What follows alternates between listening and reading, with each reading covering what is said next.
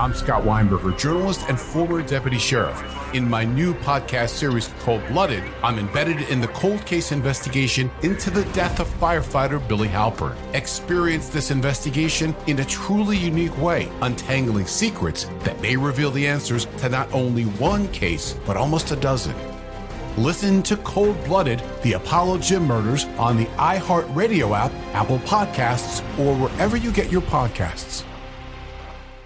Hi, guys. Nancy Grace here, host of podcast Crime Stories with Nancy Grace. I've dedicated my life to fighting crime and helping crime victims. For a decade, I prosecuted violent felonies. Every day is a mission. Every day is a chance to stop crime and keep one more person safe. Listen to Crime Stories with Nancy Grace on the iHeartRadio app, Apple Podcasts, or wherever you get your podcast. I'm Johnny B. Good, the host of the podcast Creating a Con, the story of Bitcon. This podcast dives deep into the story of Ray Trapani and his company Centratech. I'll explore how 320 somethings built a company out of lies, deceit, and greed. I've been saying since a very young age that I was going to be a millionaire. If someone's like, oh, what's your best way of making money? I'm like, oh, we should start some sort of scheme. Listen to Creating a Con, the story of Bitcon, on the iHeartRadio app, Apple Podcasts, or wherever you get your podcasts. Before we get started, I want to let you know that Hitman contains graphic scenes of violence. Listener discretion is advised. I'm going to tell you about this book I found. If you saw it on a shelf, you might think it was a comic book or a silly pulp novel. The cover is purple, with a James Bond, Dick Tracy looking guy on the front, wearing a bright yellow suit and a fedora. He's holding up a gun with a silencer attached, and behind him, there's this red outline of a body. And on the back cover is a crude drawing of handcuffs, a bottle of poison, a knife, some red gloves, and that same gun. The book's title even sounds kind of ridiculous. It's called Hitman, a technical manual for independent contractors. It was published in 1983 by a Colorado publisher called Paladin Press. Here's how the author, Rex Feral, begins. A woman recently asked how I could, in good conscience, write an instruction book on murder. Oh, and we got an actor to read his lines. You know, how can you live with yourself if someone uses what you write to go out and take a human life? She whined. Rex Feral has very specific tips for the aspiring contract killer. He writes step by step, you will learn where to find employment, how much to charge, and what you can and cannot do with the money you earn. And beyond all his logistical secrets, because this book is full of those, he takes it a step further. He walks you, as if you're his apprentice, through the mental preparation it takes for a person to commit murder. Like how to handle the emotions he says you won't feel after your first job. You had wondered if you would feel compassion for the victim, immediate guilt, or even experience direct intervention by the hand of God. But you weren't even feeling sickened by the sight of the body.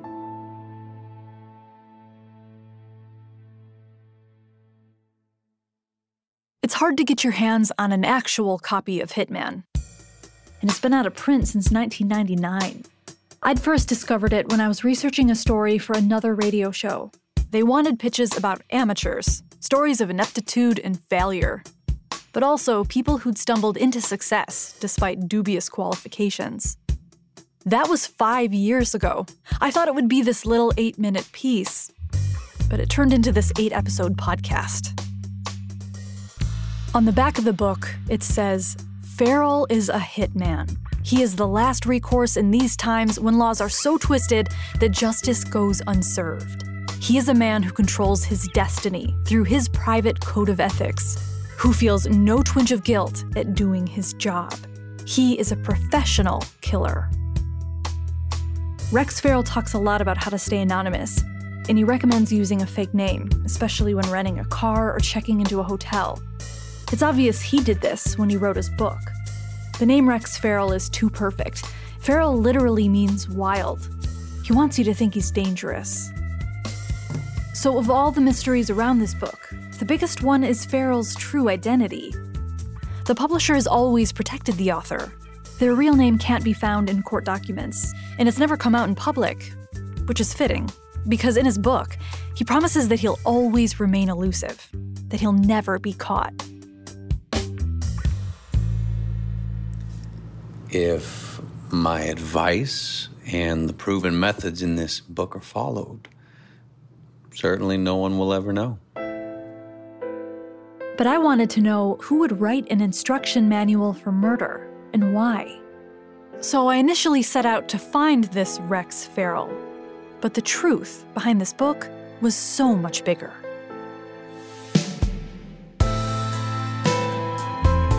He followed it step by step to come in and murder my family. Some of this you could figure out without a book, some of it you couldn't. Some of it is bordering on, you know, do we really want to tell people this because it's kind of evil? You know, how do you go after a book?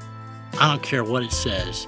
This shit cannot be protected by the First Amendment. Motown's legacy is Motown's legacy. Everyone who's there, whatever they did, good, bad, what they say and the ugly, you know, it's all part of the legacy. I got woke up in the wee hours of the morning. There had been an explosion and they had located a dead body. He was obviously good at concealing his identity. He literally just kind of fell off the face of the earth. I'm Jasmine Morris from iHeartRadio and Hit Home Media. This is Hitman.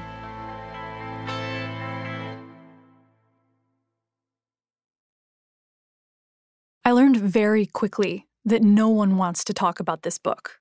Certainly not the publisher. Back in 2015, I made a phone call to Paladin Press, and I asked if I could speak with someone about Hitman. There was a long pause from the person on the other end, and the call lasted about 10 seconds. I still haven't been able to get anyone from Paladin on the phone or to answer my emails. In later episodes, we're going to explore the whole bizarre story of Paladin, but for now, here's what you need to know.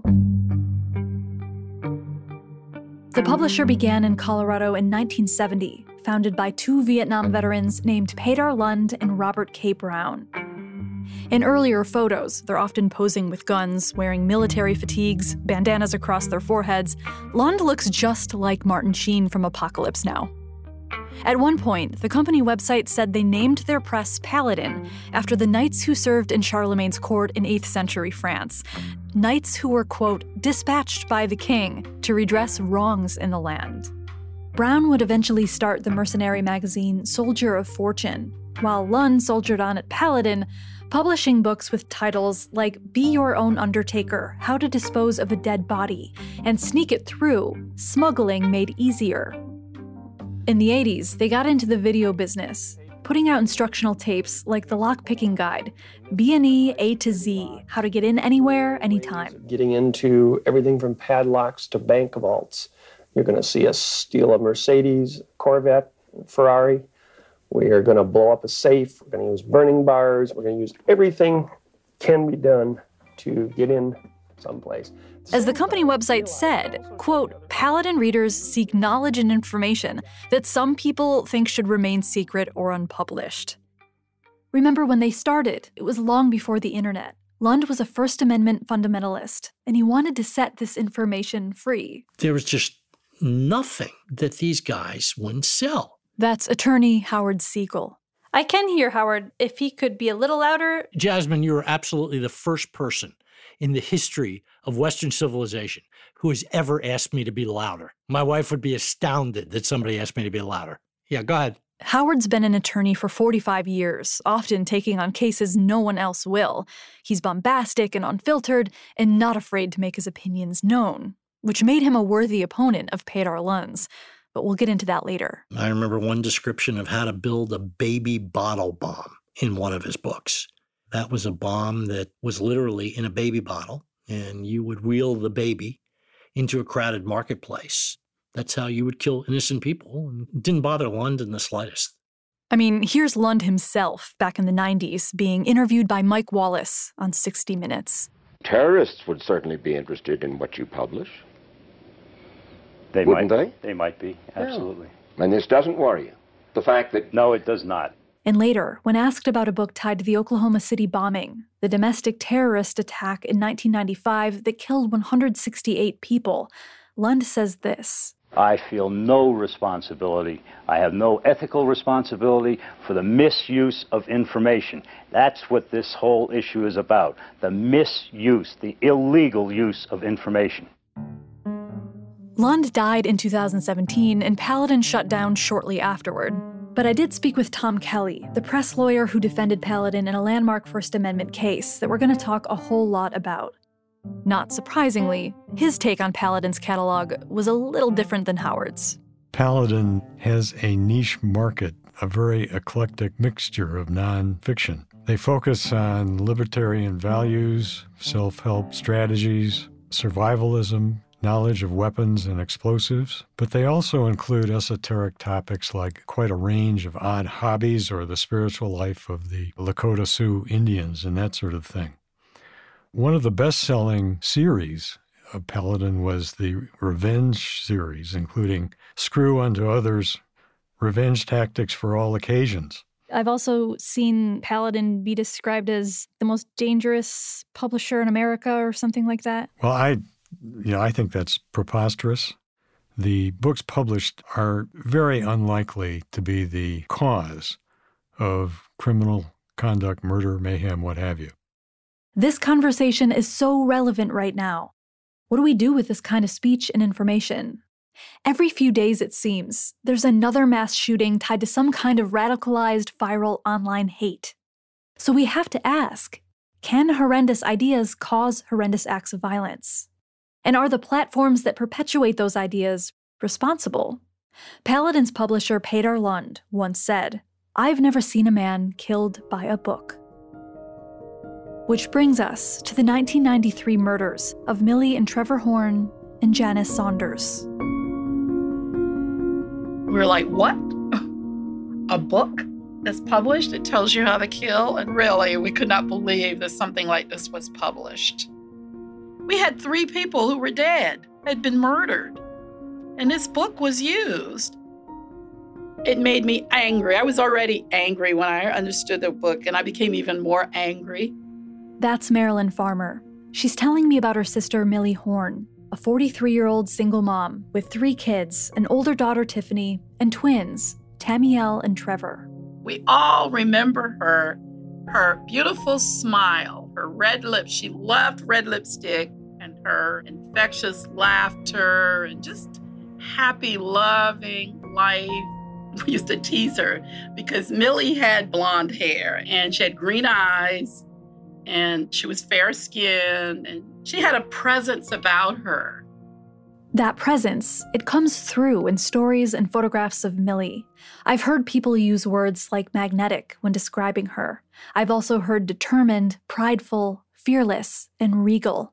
She's also been described as a really good mom.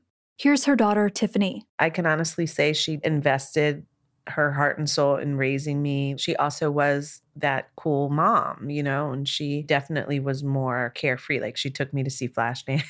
like I will never forget that. Like what mother takes their daughter to see a movie about strippers? How Seriously. old were you? I was like eight years old. she didn't know it was that kind of dancing. Millie was fiercely protective of her children, which became especially clear to everyone when she gave birth to her twins. They were born three months premature. Tamiel had no major health complications, but Trevor's lungs were underdeveloped, and he was in critical condition.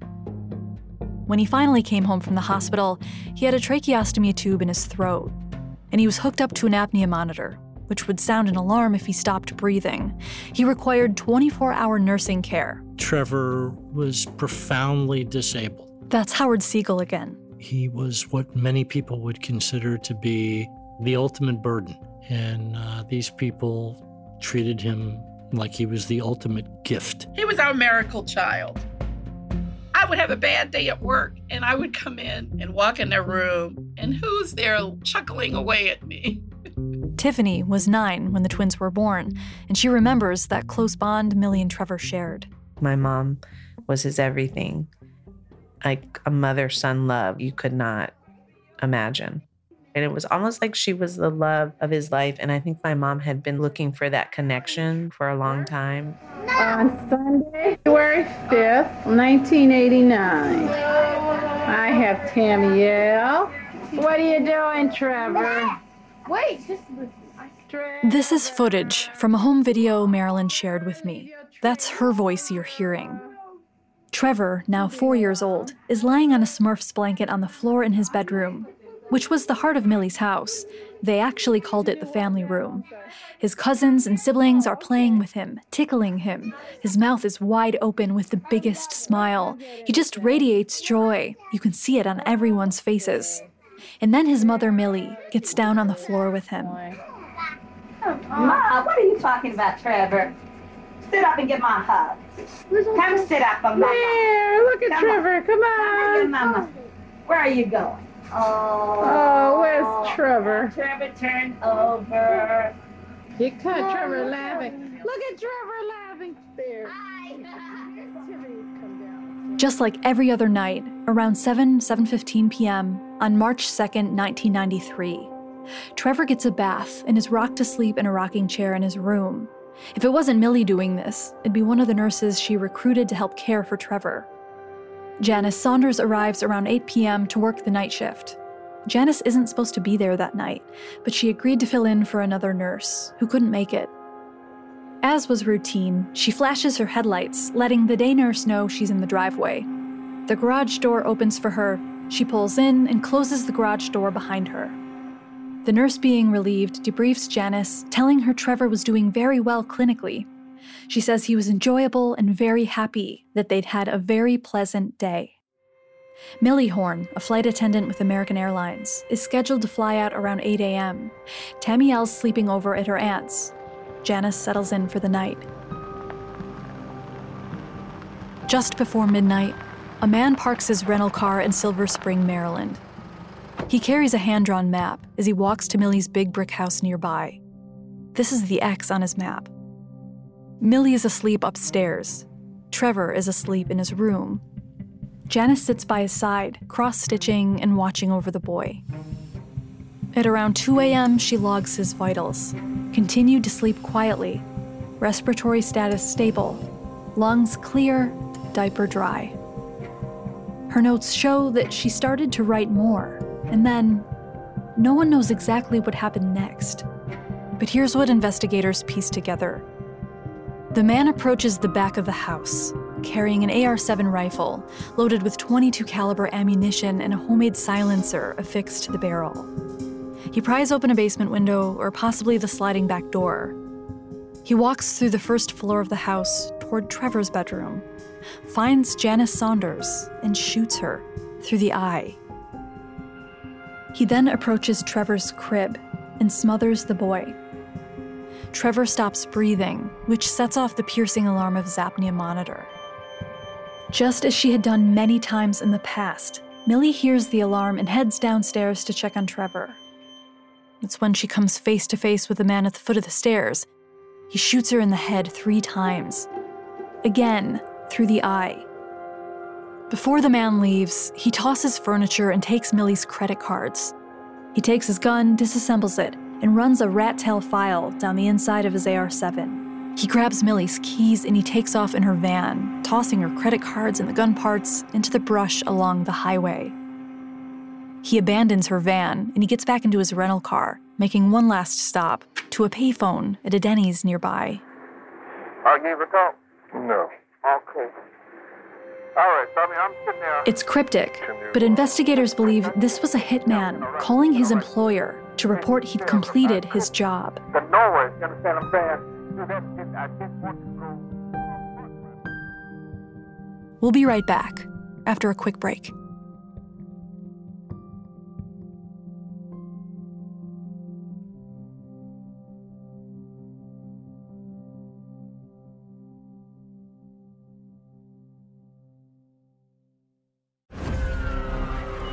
Scott Weinberger, journalist and former deputy sheriff. In my new podcast series, Cold Blooded The Apollo Gym Murders, I'm embedded in the cold case investigation into the death of firefighter Billy Halpern. It's just a shame, you know, that they took him from us. Experience this investigation in a truly unique way, knocking on doors, uncovering new evidence, including the DNA of a potential killer. Uh, my name is Danny Smith. I'm a detective uh, with Miramar Police Department. This is Scott Weinberger. We're actually reopening an old case, and your name came up. Untangling secrets that may reveal the answers to not only one murder, but almost a dozen. Thought they were going to kill me, so I kept my mouth shut and I didn't say anything. All these years, I didn't say anything. Listen to Cold Blooded, the Apollo Gym Murders on the iHeartRadio app, Apple Podcasts, or wherever you get your podcasts. Started talking about this incident. Drugs and uh, officials cover up. you couldn't believe it. From iHeart Podcasts. It's like the police knew who he was before they got here. A story about money, power, and corruption. The medical school dean at USC was leading a secret double life. He's breathing right now? Yes, he's absolutely breathing. I'm a doctor, actually. There's no way that that guy's a doctor. I'm Paul Pringle, and I'm an investigative reporter for the LA Times. This is the story of an investigation that starts in a hotel room in Pasadena, California, and reaches all the way to the top of two of the most powerful institutions in the city of Los Angeles. When people fall in line, they fall in line. Looking back, I realized, oh, everyone knew. This is Fallen Angels, the story of California corruption. We're always going to have predators. It's the good people who stand by and do nothing that allow them to flourish. Listen to Fallen Angels, a story of California corruption on the iHeartRadio app, Apple Podcast, or wherever you get your podcasts. The Therapy for Black Girls podcast is an NAACP and Webby Award winning podcast dedicated to all things mental health, personal development, and all of the small decisions we can make to become the best possible versions of ourselves. Here, we have the conversations that help Black women decipher how their past inform who they are today and use that information to decide who they want to be moving forward. We chat about things like how to establish routines that center self care what burnout looks and feels like, and defining what aspects of our lives are making us happy and what parts are holding us back. I'm your host, Dr. Joy Harden Bradford, a licensed psychologist in Atlanta, Georgia, and I can't wait for you to join the conversation every Wednesday. Listen to the Therapy for Black Girls podcast on the iHeartRadio app, Apple Podcasts, or wherever you get your podcasts. Take good care, and we'll see you there.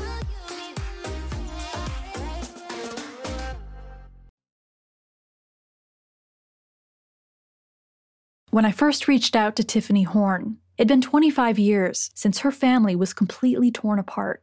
After several years or, or decades, the families that deal with this type of horrendous trauma are constantly dealing with the fallout. It never goes away. And it's a lonely existence sometimes to be part of that because you become almost like a pariah and it's too painful for people to want to deal with. I keep coming back to this moment in the home video that Marilyn shared with me when Tiffany turns the camera on her mom. Mom, did you go to church today? Yes, I did. What did you do? Sat in church and listened to the. And what else did you do? Thought about you. Tiffany was just a teenager when she lost her mom. She's now outlived Millie by a year. She's a 44 year old single mother of two. She travels as much as she can, she loves music and God, and she's tough. By that, I mean she doesn't let anyone walk all over her. She'll put you in your place. She first answered my call in March of 2018. We had many more phone calls before she agreed to meet with me, and even then, she was reluctant. She still is. She doesn't trust easily for good reason. Why are you sitting here with me today? I feel it's important to tell some details and some parts of my story that I don't think I've ever really talked about before. Even just talking to you today, I can't have these conversations really with anyone.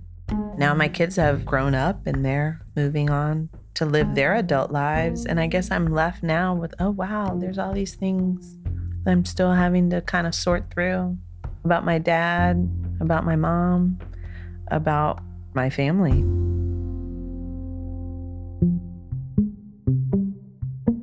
The morning of March 3rd, 1993, Tiffany got a phone call to her dorm room at Howard University in Washington, D.C. I'll never forget, they called me from the lobby and they said that the police were there for me. and my heart stopped. They just said, Can you come with us? So that was like a 45, 50 minute drive. And I just remember being back at the cruiser, just crying and crying and crying because I didn't know what what had happened, but I knew it must be something awful. So I had almost a whole hour to go through all these different scenarios. And I just remember thinking immediately maybe my mom's plane had crashed or something. Like I used to have those fears as a child. So that was the first thing that came to my mind. I'm at that point inconsolable. So I run into the house and I just collapsed into my Aunt Elaine's arms, screaming and crying. And that's when my grandmother was in the background wailing that he killed my daughter, this primal wail of pain. And then that's when my, my aunt told me that my mother, my brother, and his nurse, Janice, had been murdered.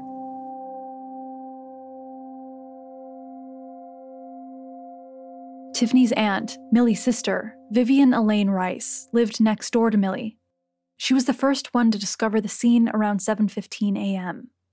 At first, everyone pointed their fingers at Millie's ex-husband and father of her three children, Lawrence Horn.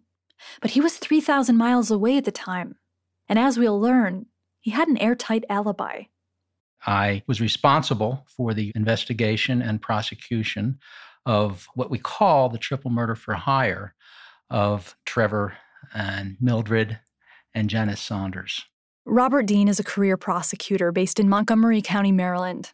After I reached out, he responded immediately. He was working in Myanmar at the time, and we met up just days after he returned to the States.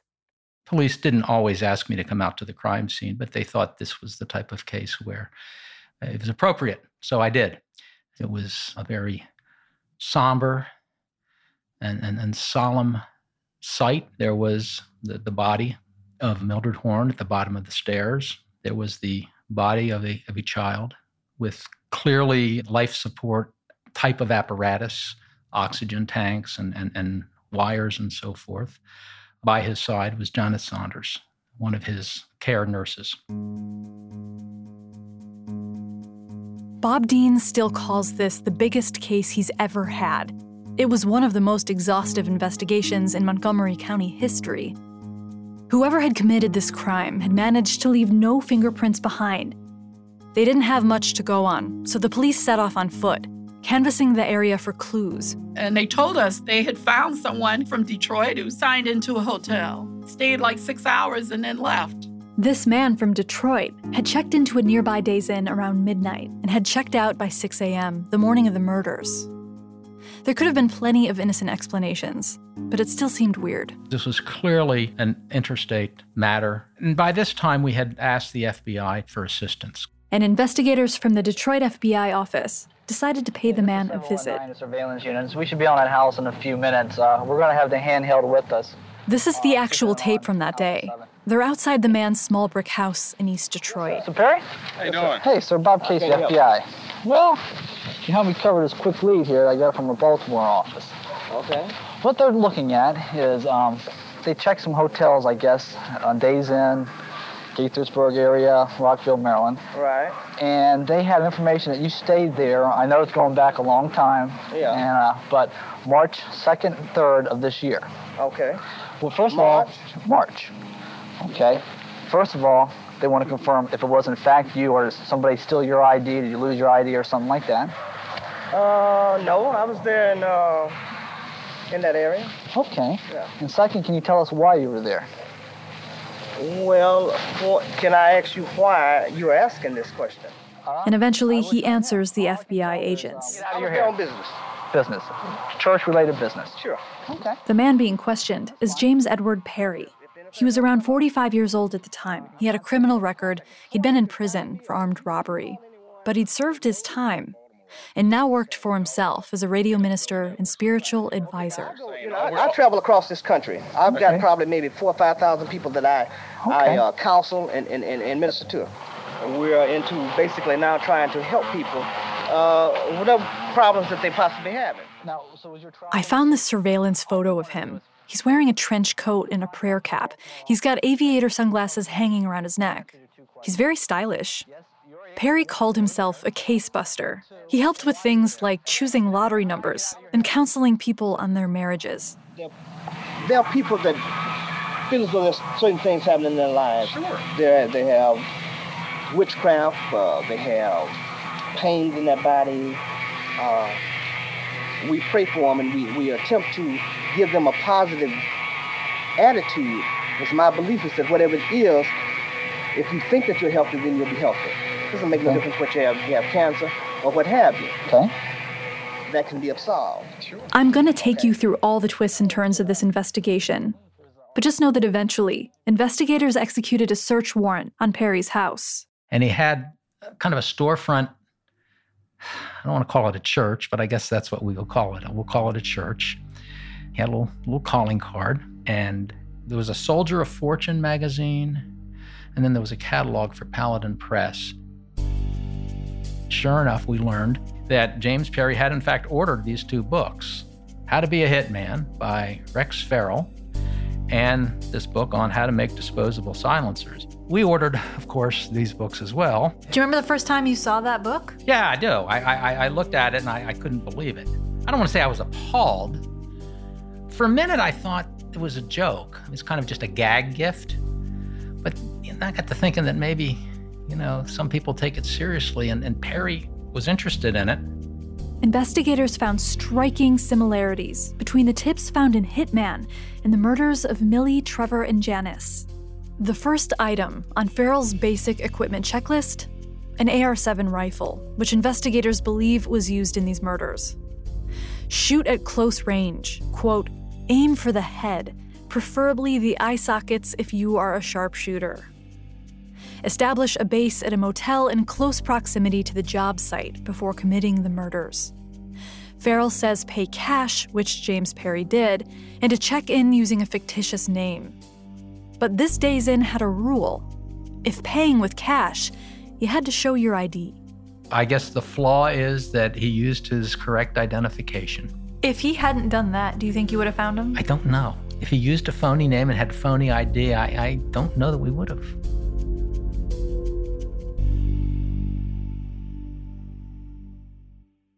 One of the attorneys I spoke with early on in this story said he didn't want Hitman in his house. He compared it to a loaded pistol or a vial of poison. I know what he means. Hitman's sitting next to me right now, and it does have a certain cloud around it. I generally keep it in one place, and I don't like it to touch other things in my office, almost like it's some kind of contaminant. This book, it hurt a lot of people, and we don't even really know how many. And if this is a story about accountability, about who's truly responsible when bad things happen, about who carries the burden of remorse, there's still someone who's never spoken about their role in all of it.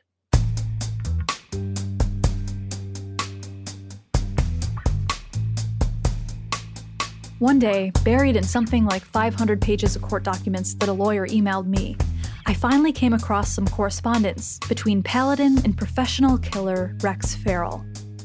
The editorial director of Paladin was writing with good news. Enclosed, you will find two copies of the contract for Hitman, a technical manual for independent contractors. Sign two copies with a witness and return both to us. I was about to get my first glimpse of the person behind the book.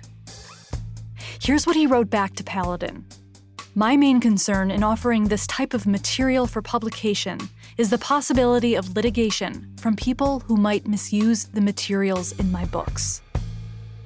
So the real Rex Feral might have had a conscience after all.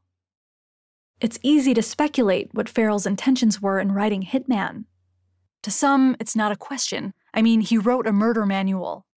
To others, it reads as entertainment or a joke, a joke that James Perry might have used to murder three people.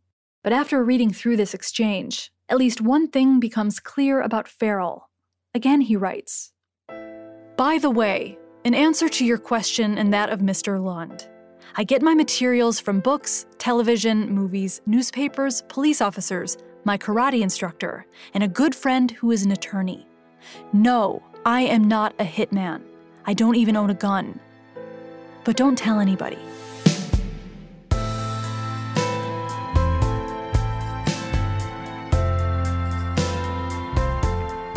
Next on Hitman.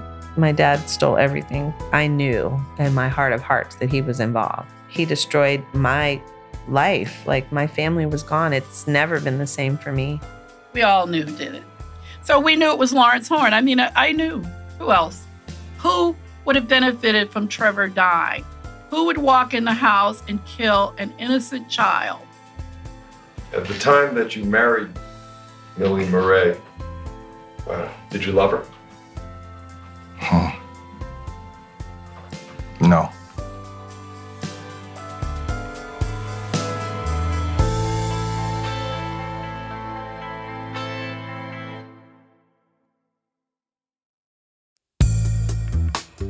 Hitman is a production of iHeartRadio and Hit Home Media. It's produced and reported by me, Jasmine Morris. Our supervising producer is Michelle Lance. Mark Lotto is our story consultant. Executive producers are Mangesh Hattikudur and me. Mixing by Josh Rogosin and Jacopo Penzo. Our fact checker is Austin Thompson. Our theme song is written and produced by Dime. Powered by the Detroit Institute of Music Education. And special thanks to Andrew Goldberg, Tori Paquette, Michael Garofalo, Nikki Etor, Tristan McNeil, and Taylor Chicoine.